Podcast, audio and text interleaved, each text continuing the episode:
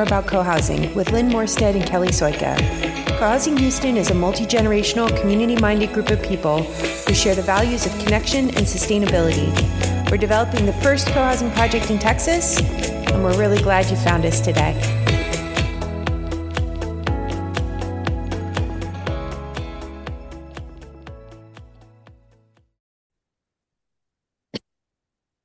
Hey, Lynn. Hi there, Kelli. How are you today? I'm great. How are you? I'm very good. I'm very I'm good. great because we have a guest here from uh, near to my old stomping grounds in Colorado. But we also have a, a minor celebrity in the co housing world because she has a very important job with uh, our kind of organizing uh, organization. Is that what we would Mhm. call it, Lynn? I, I actually, me, I call it like a national network of co-housing uh, communities and resources. So that's that's my personal Okay, name I for like that too. Anyway, hi, Trish. We're so Hi, glad you're Trish. here. Trish, do you want to defend yourself and tell us what you really do? I like just I liked the hybrid. I liked what you two came up with together. I think that that accurately sums up the Co-Housing Association, and I'm really happy to be here. Perfect. Yay. Well, thank you. Well, I so enjoyed um, your leadership at the Madison National Conference last year. Um, and very impressive. And so Kelli and I were talking about who we could interview. So we thought, let's talk to Trish. She is at the hub of everything going on in the United States, certainly in co-housing world. So we wanted to ask you a few questions I know our listeners will be interested in. So we'll just go ahead and get get going on this, um, if that works for you, Trish. Sounds great. I'm in. Yeah. So one of the things that we've been wondering about is given your role kind of at the center of this activity is what do you see in people who are dreaming about co-housing and finding their way into a community? What what's been going on in the last couple of years in the co-housing world? Sure. Um, so uh, we have certainly seen an increase in interest in co-housing specifically and, you know, communal living, collective housing, all of that. Interest, of course, has been growing since co-housing was brought to the US um, a few decades ago. Uh, but then specifically, since the COVID 19 pandemic, we've seen an increase, and we know this from, um, you know, Google Analytics and website visits. We can tell people are searching co housing, they're wanting to get to know co housing. It's just sort of bubbling up in this public conversation. I'm sure many of your listeners have seen it in articles and heard podcasts. It's just kind of having a moment. Um, so people are are really interested um, and and are are looking to to learn more about it. Excellent. So is that being met by the co-housing industry, do you feel that the two two sides are there, the demand is out there, but there just are not it doesn't seem to me like there are as many co-housing communities as there are co-housing dreamers. Yeah, yeah, I would say yes and no. So, um, the number of communities is certainly growing. So, we're getting close to 200 existing communities in the US today. And then there's about 150 that are in some stage of formation, which that could be anything from a couple of people with a dream and hosting potlucks to actually being under construction. So it's a wide um, spectrum. So so the communities are growing but it's it's unfortunate that it has not been matched by um, an increase in uh, accessibility in the housing market. So while Mm. there are more dreamers interest rates are high um, land and buildings are really hard to come by developers who are interested um, in this sort of work are hard to come by very hard to come by so Mm. um, i think that you're right kelli there is a gap between all of the people who are interested and um, the actual number of communities that could get off the ground if all those dreamers could find what they need Mhm. Are you Mm. starting to see some diversity though in what co-housing, you know, looks like? Because there's kind of the traditional co-housing model with a common house and a group of, you know, unrelated people who are coming Mhm. together and using consent. So, but are you seeing some diversity in that that, you know, people are finding other ways to achieve that without maybe going through that same building phase or Yeah, yeah, I do think so. I think that um co-housing is a um well-known-ish enough word that I think that's where a lot of people start when they discover that they want to live differently, that they don't want to live um you know, an isolated life in a large house with a large yard. Um, so I think they find their way to co-housing, but they may not end up in co-housing. Um, they might end up in a situation where they um, co-buy with another family you know they together buy a house that that they exist in together or um, they might be in a situation where they gather all of their neighbors and tear down the fences and start doing common meals and i see mm-hmm. that as a positive impact of co-housing mm. you know the yeah. if you think about it as a funnel there's all these interested people who want to move into co-housing some of them will and that's fantastic and some of them will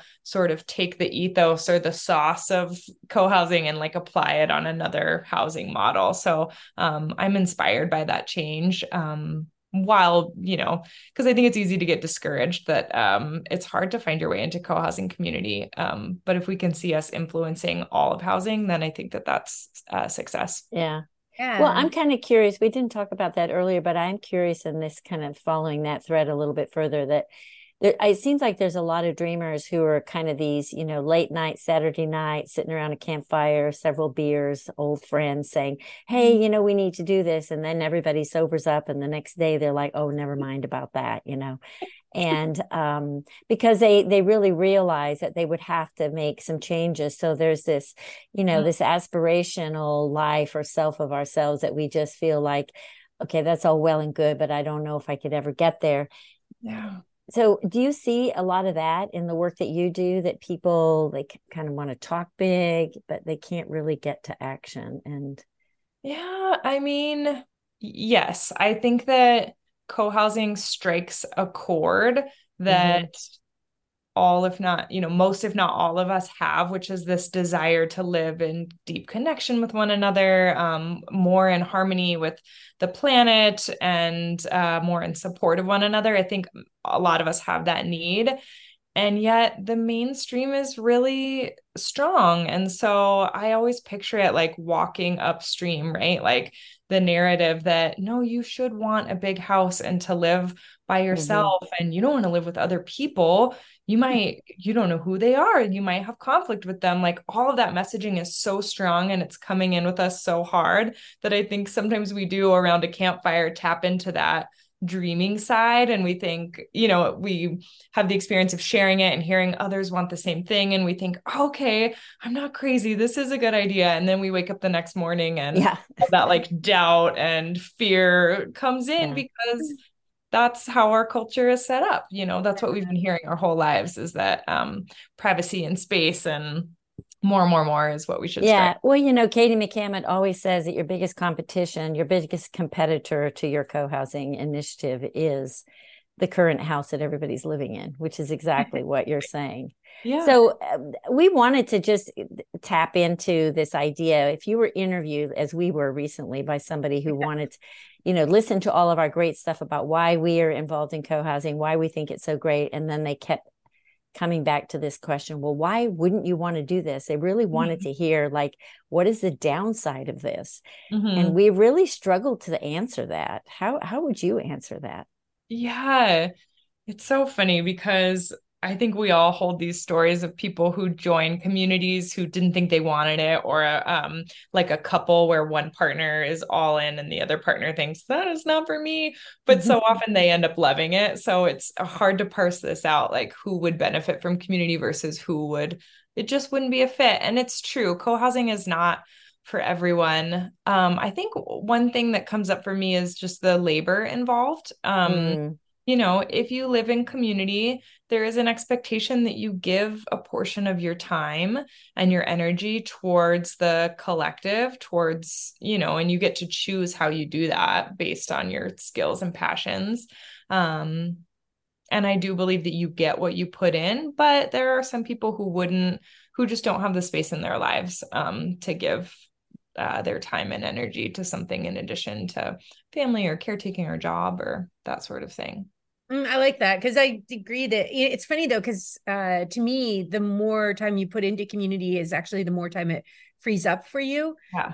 In very like tangible terms, when I had like young children, like I did not have to make dinner two nights a week and yet i had to you know go to a meeting you know to make the community work in a different way but it wasn't um i didn't feel like the net net was to give up time. See here i am mm-hmm. again though like no no it's that, that that's not i don't know. I really struggle with this question personally. It's a hard one yeah. Yeah it's a really hard one. I agree with you. I think that um, you know, when you put in the time to build these relationships, you can more easily call upon them when you need support. Um, so I agree. And as a as a mom um, who raised a family in co-housing, it's uh, I certainly felt the a net gain on my time. Um, but I could see how that could be a struggle for some. Well, both of you are talking about, you know, being parents in co-housing and raising young children what i think a lot of people would be really fascinated to hear is both of you guys have this similar story. You didn't even know it. You collided today in this conversation and you're saying the same things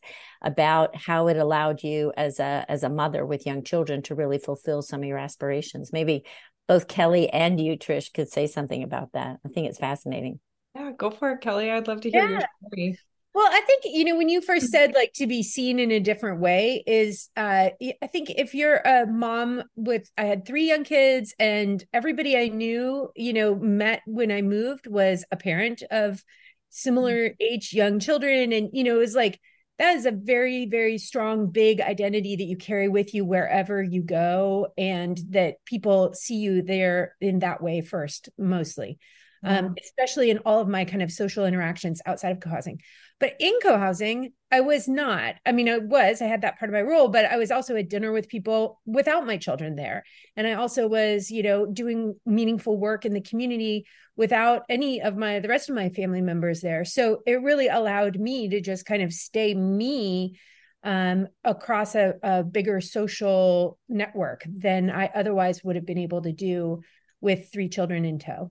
Yeah. Okay, Trish that totally resonates kelli. I um i feel like the narrative around new parenthood specifically with teeny tinies um is just you're drowning. You cannot keep your head above water. Um even if you're not working but then if you're working and parenting then um, it's just so overwhelming. And i just felt like co-housing you know created this um, sort of uh, like net underneath me that kept me from going that far underwater. So uh, mm. when I look back on the first years of being a mom, I think about some um, you know, professional and personal goals that I pursued that I never would have been able to um, if I didn't live in community. It just wouldn't be possible because I didn't have that support keeping me from from going mm. underwater, you know. Yes. I love that. I, and as a working mom, who didn't have any of that experience um, i just bought my way out of a lot of it. So and i think that's one of the themes that i've noticed sort of creeping into the narrative just overall in dealing with the world as it's changing now is that there's really becoming these two layers of those who can buy their way out of the trouble that's that's arising in our world and those who can't. Mm-hmm. and and even those who can end up being lonelier because of it and I think co housing provides a way for everybody to come together in a much more optimal way. Totally. Mm. I also was really, uh, uh, when you were saying that, you know, people had to, uh, when they come into co housing, they have to, um, they have to change, you know, against this kind of dominant narrative in the of bigger, bigger, more, more. And it was mm-hmm. reminding me of something that Laird Schaub, who is uh, he does a lot of work around facilitation and you know other work. He he said like you know the thing about facilitation or the thing about consensus is that people come in and they think like oh I have this nice house and great life and co-housing and I didn't really sign up though for you know being a better listener or being uh, whatever you know I do I wasn't really ready for like this personal growth part you know maybe maybe they were maybe they weren't but so I was thinking about that too, of that you kind of need to be uh, one of the changes that needs to happen is you maybe need to have a little bit more openness um, that will allow you to live more uh, collectively and that then you reap all of those benefits too and so maybe that's one of the benefits too about coming in with young children is you are quite open and quite you have quite you're quite you know your your needs are on display in the community totally. rather than maybe at different ages it's different um, because you have lived a more kind of buttoned up life or you mm. there's you know you're only kind of responsible mm-hmm. for yourself and your well you know I, I just wonder kelli whether what you're identifying is the vulnerability that we all experience when we go through major life life transitions. So mm-hmm. when you mm-hmm. first become a parent, then you first become an empty nester, you first become a retired person. Those are the times in our life when we really if you're going to go through some sort of a turmoil that kind of brings you to your knees and where mm-hmm. you really are kind of like, okay, I might feel like I'm buttoned up and able to cope, but I can't right now. And then you're you reach out and the community is what helps you then, you know, lift you up. Mm-hmm. So then I'm thinking if we are talking about like these are life changes and times in in personal lives which make people open to living more collectively or living in co-housing um, are does this tie into kind of the broader societal trends that we're seeing? And maybe that's kind of bringing everyone to their collective knees a little bit. I don't know. What are you seeing trish out in the big world? What are the meta forces that are bringing people to co-housing yeah well i think many of us had the experience of um a feeling really isolated during covid. Um you know we were not allowed to connect with other people and so we felt that in a real way. Um mm. maybe we were lonely prior to that but it became very salient during that time. And then simultaneously you saw these pockets all over the country of hyper local community efforts like uh you know people were putting sharing tables out on their front lawn with you know extra toilet paper or flour or whatever you know the thing was and there was this mutual aid and collective care happening. And then also really the only people that we could have face to face contact were our neighbors you know waving across the street mm. or across the fence. And so i think that that's sort of helped dissolve this narrative that um, we have developed in this country, which is uh, strangers are scary, and um, I don't see a benefit in getting to know the people around me. Privacy is most important, um, and so I think that that was uh, part of it. Um, just pause. Is that okay with the audio? Something came through on my phone. I'm sorry. You're good. You're okay. good. so that's one of them. You know, we also see our climate is changing all around us. And so I think that people are starting to engage in resiliency planning. They're starting to think about how do I make sure that I have what I need to survive? You know, there are fires and hurricanes and the planet is changing. And so um, I think that there's a real, people are taking a real look at, at what they need in their life. And I think that many of them are seeing we need each other. Mm. Um, to build resilient communities, um, to care for one another, and just to continue to have a feeling of meaning and belonging, right? Um, and then of course you know i soapbox about this all the time but um i just see technology exacerbating the social isolation that we're already seeing you know? Um over half of people in the us report experiencing pervasive loneliness and these numbers just go up and up year after year. We're in a crisis of loneliness and it's no secret why you know? We spend so much of our time um, in simulated social connection on phones and social media and uh, it's just taking us away from what actually feels good and nourishing which is experiencing human connection mm. Mm, yes I love that phrase simulated uh, social connection because yeah. that that really is so true. hundreds of likes do not mean a friend you have. Yeah. yeah, yeah, exactly.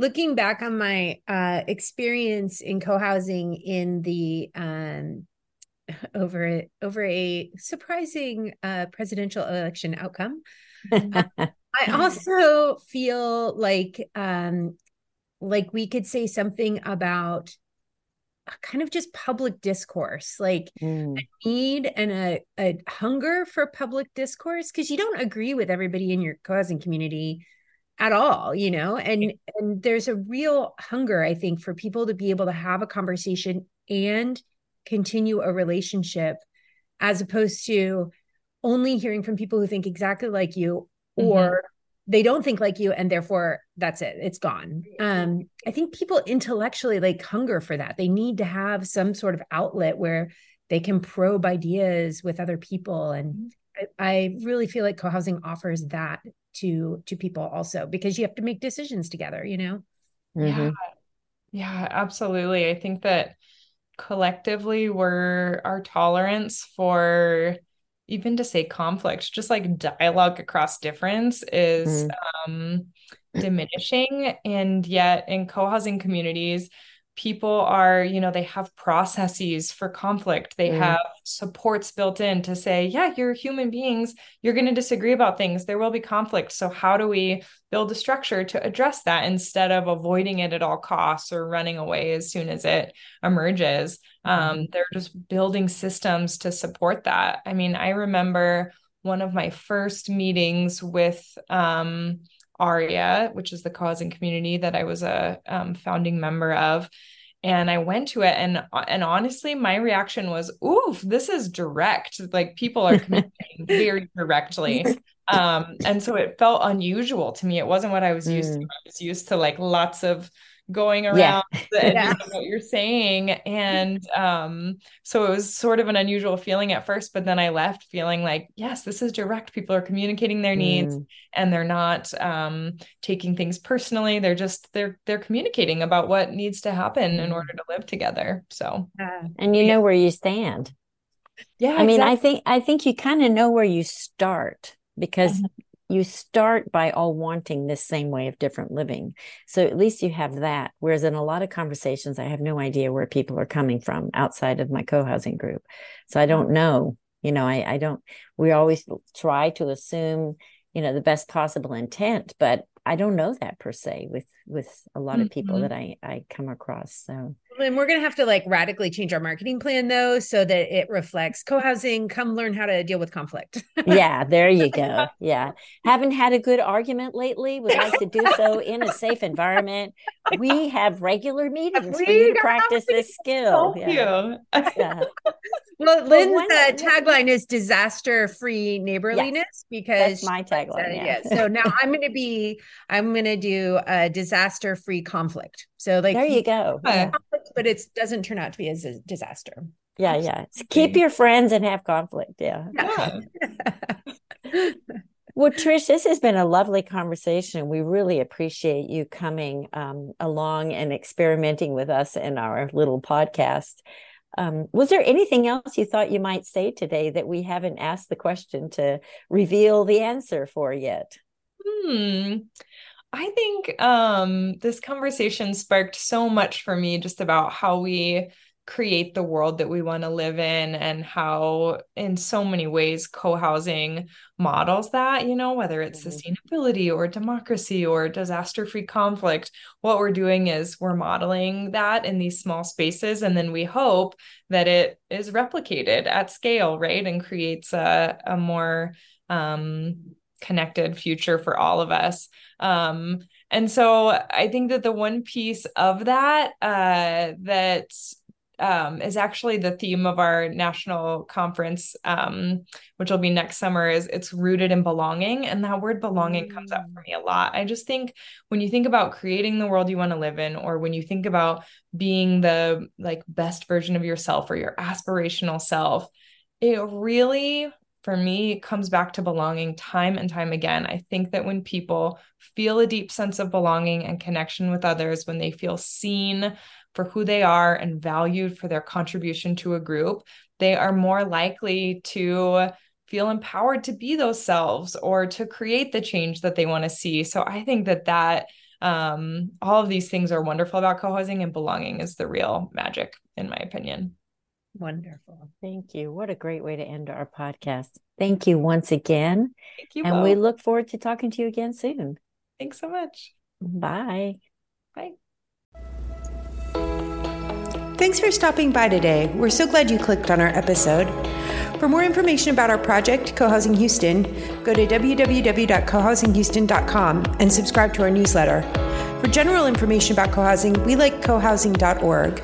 We're active on social media, so check out what's happening on Facebook, Instagram, and Twitter under Co-Housing Houston.